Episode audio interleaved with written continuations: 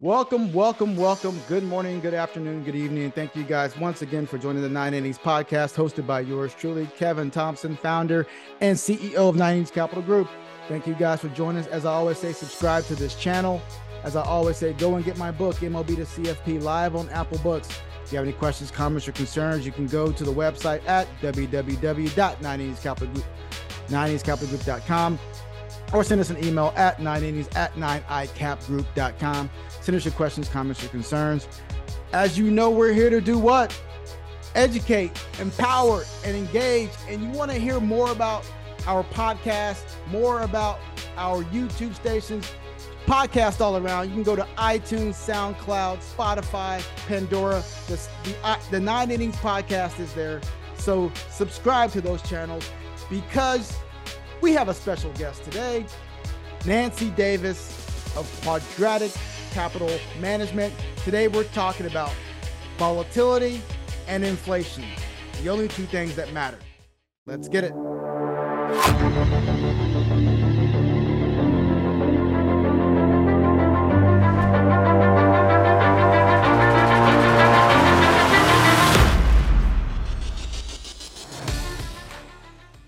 We have Nancy Davis of Quadratic Capital Management. Nancy, thank you for joining us today. Thanks for having me.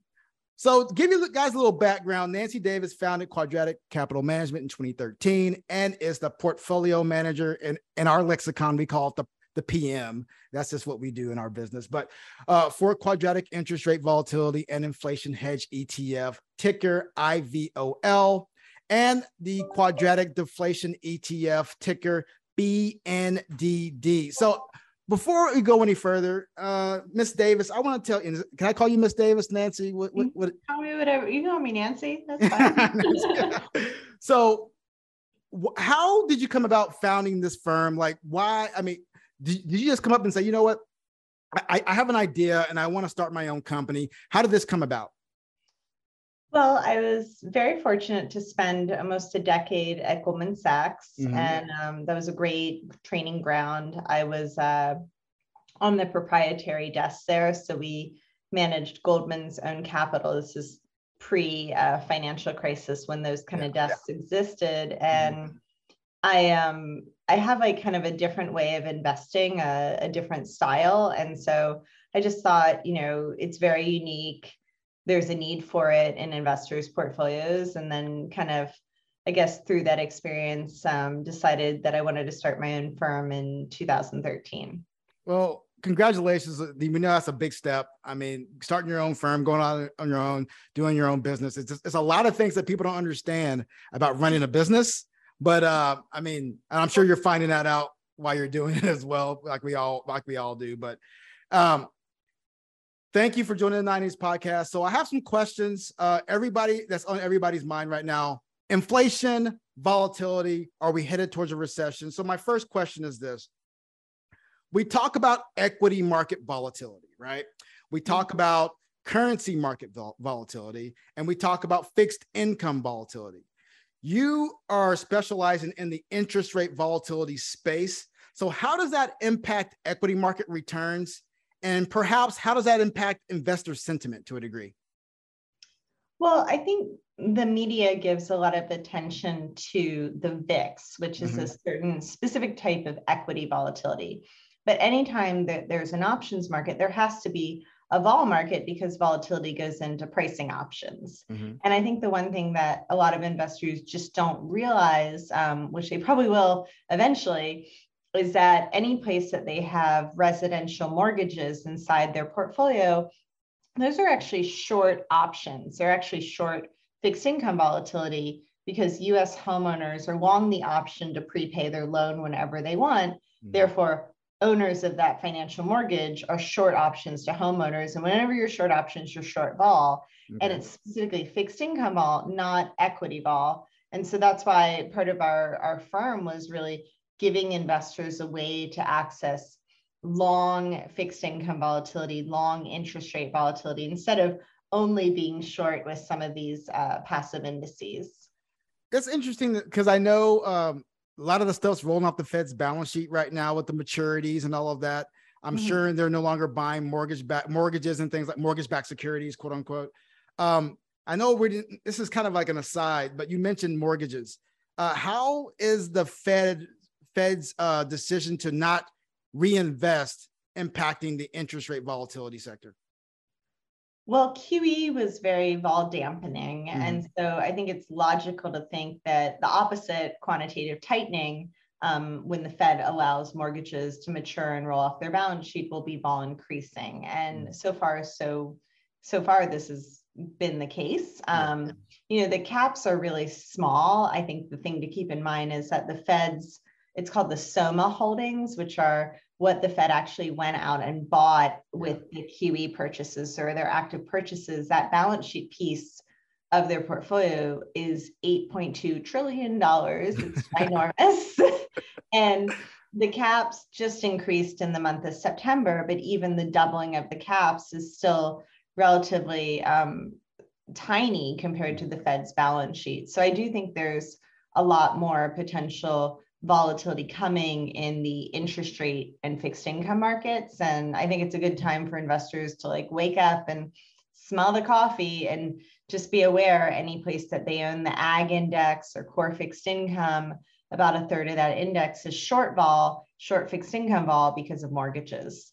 So basically, higher interest rates, lower asset pricing, lower values. But you know what comes with that?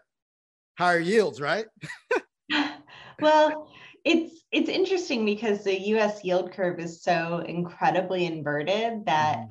although the Fed has hiked policy rates and the market believes the Fed's going to hike more, the longer dated bonds are actually paying less yield than shorter dated bonds, which is not a normal environment. So mm-hmm. the market is definitely in a kind of abnormal state. And I think the, the other times the Fed has tried to unwind their balance sheet, it hasn't gone very well.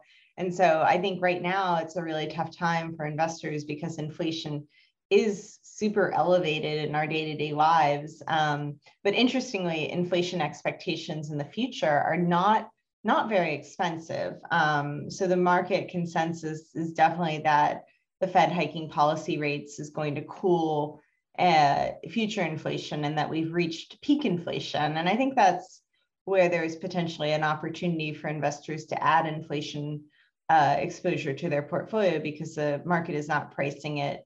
The Fed might have retired that word transitory, but the yeah. market is not.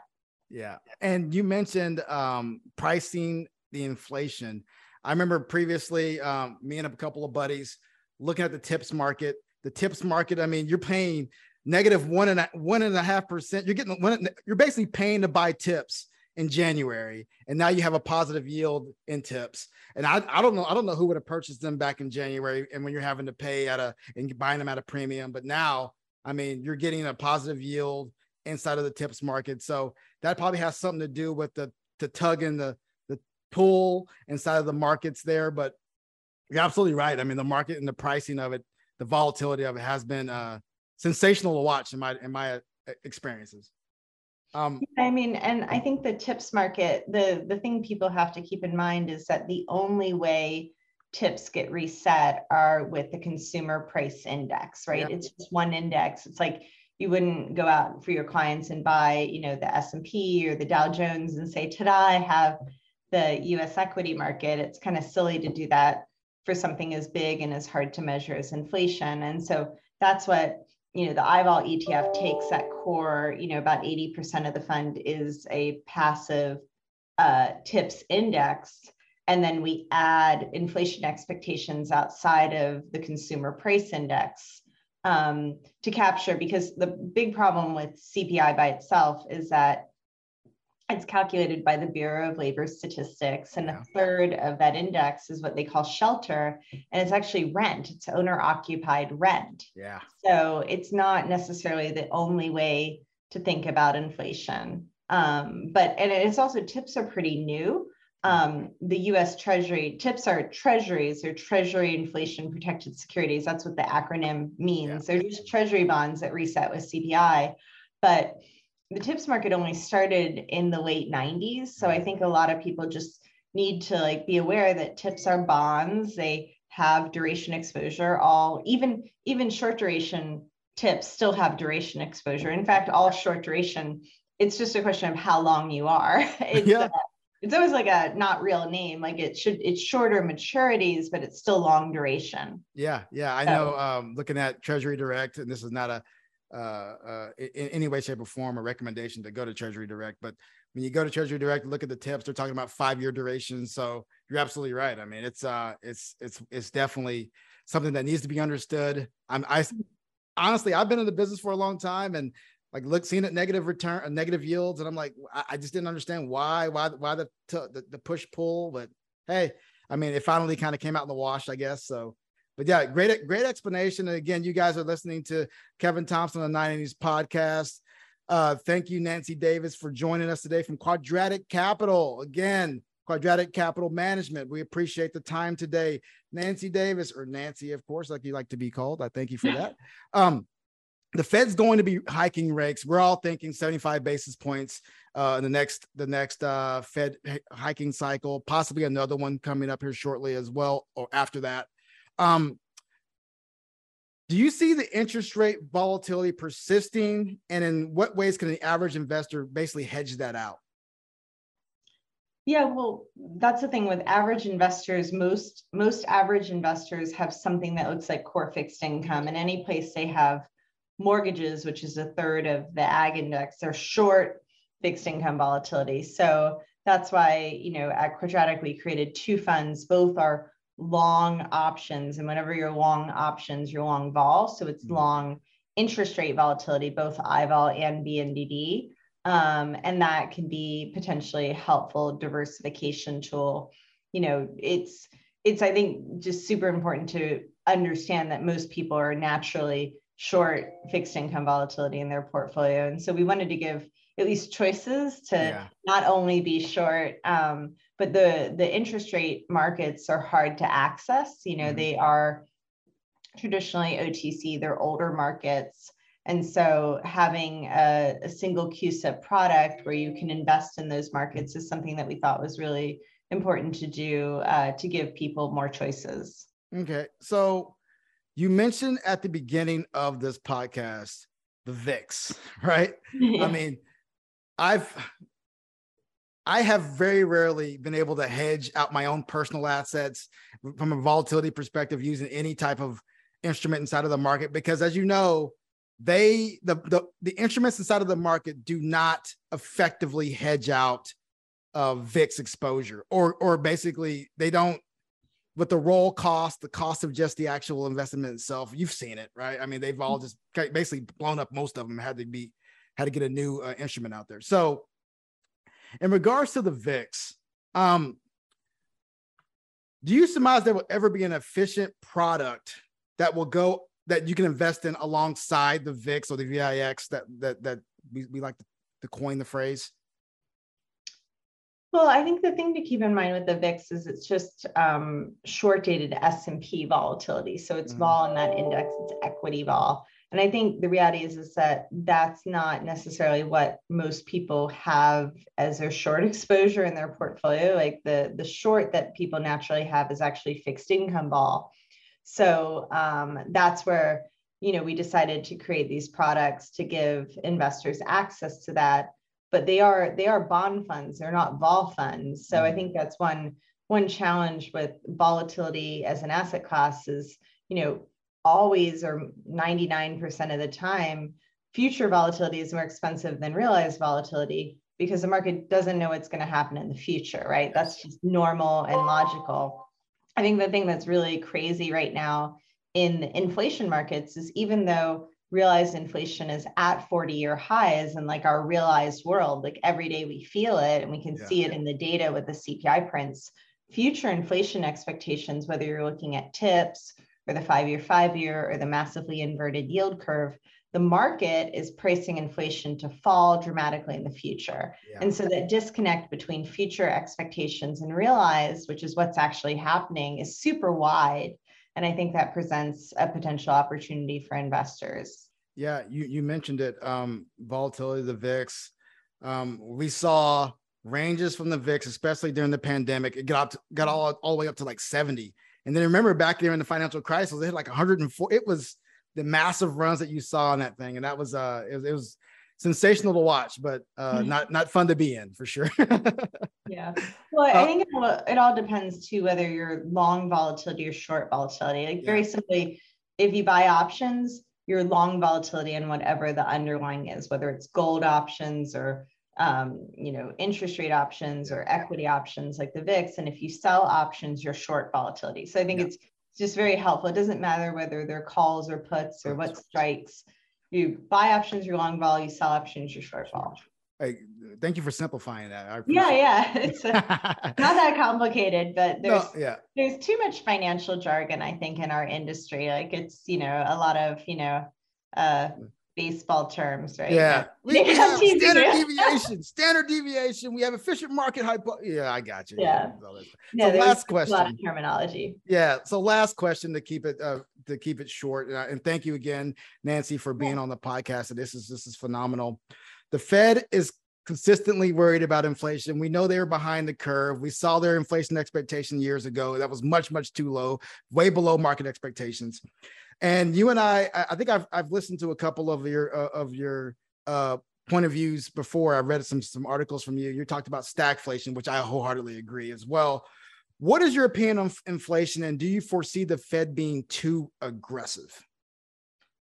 Well, I feel like the Fed, you know, keeps doing, you know, we we they were completely wrong before, right? Um, at the last, not this recent Jackson Hole, but the one before, they were like inflation's transitory, the labor market slack's going to ease, the supply side disruptions are going to ease, and none of that stuff happened. Yeah. And then, you know, just think about it in going into the June 2021 meeting, mm-hmm. the Fed, prior to that meeting, they were not even thinking about thinking about raising rates. Remember that line? Yeah.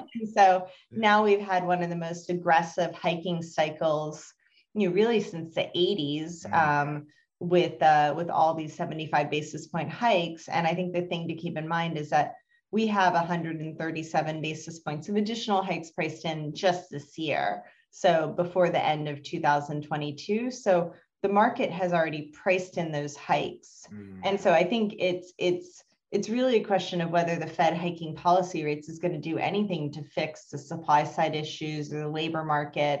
I think the thing that freaks me out a little bit is that some you know some of the solutions that different uh, you know states are having to inflation is now they're sending people money as reflation relief which is really well meaning but you mm-hmm. kind of I'm like, oh my gosh, that might potentially make the problem even worse. worse. So I think it's just super important that people are inflation is not a trade, in my opinion. Like inflation, we live in a real world.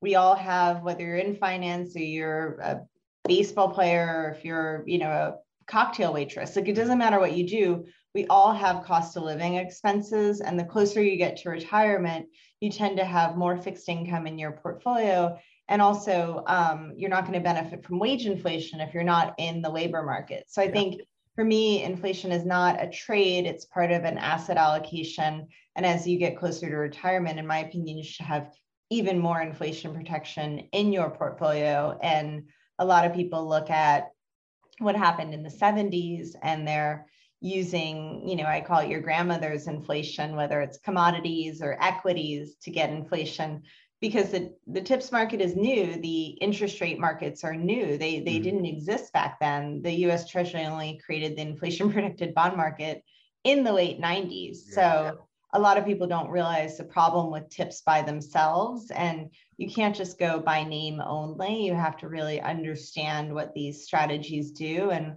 kind of what the pros and cons are because all investing involves risk 100%, 100%. Nancy Davis, thank you for your time. Nancy Davis of Quadratic Man- uh, Capital Management.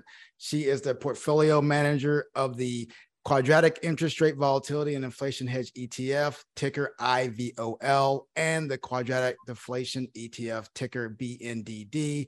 Thank you for joining us. Thank you for your expertise. We appreciate your time. Any last words? I, I, really appreciate the opportunity to be on. Thank you so much for for having me on as your guest. I, I really enjoyed the discussion. I hope it was helpful to your your audience. I appreciate that as well, and thank you once again. Thank you.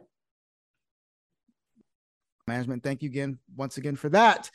Great conversation about inflation. Great conversation about volatility because you know we're here to do what? Educate, empower, and engage. And we hope we did that today. So, again, subscribe to the channel, get my book, MLB to CFP. Go to the website, www.9inningscapitalgroup.com, and subscribe to the YouTube station here at Nine Innings Capital Group and listen to our podcast every single week on the Nine Innings podcast via Spotify, YouTube, Amazon, Pandora, wherever you listen to your podcast. Stay humble, stay safe. We'll see you next week.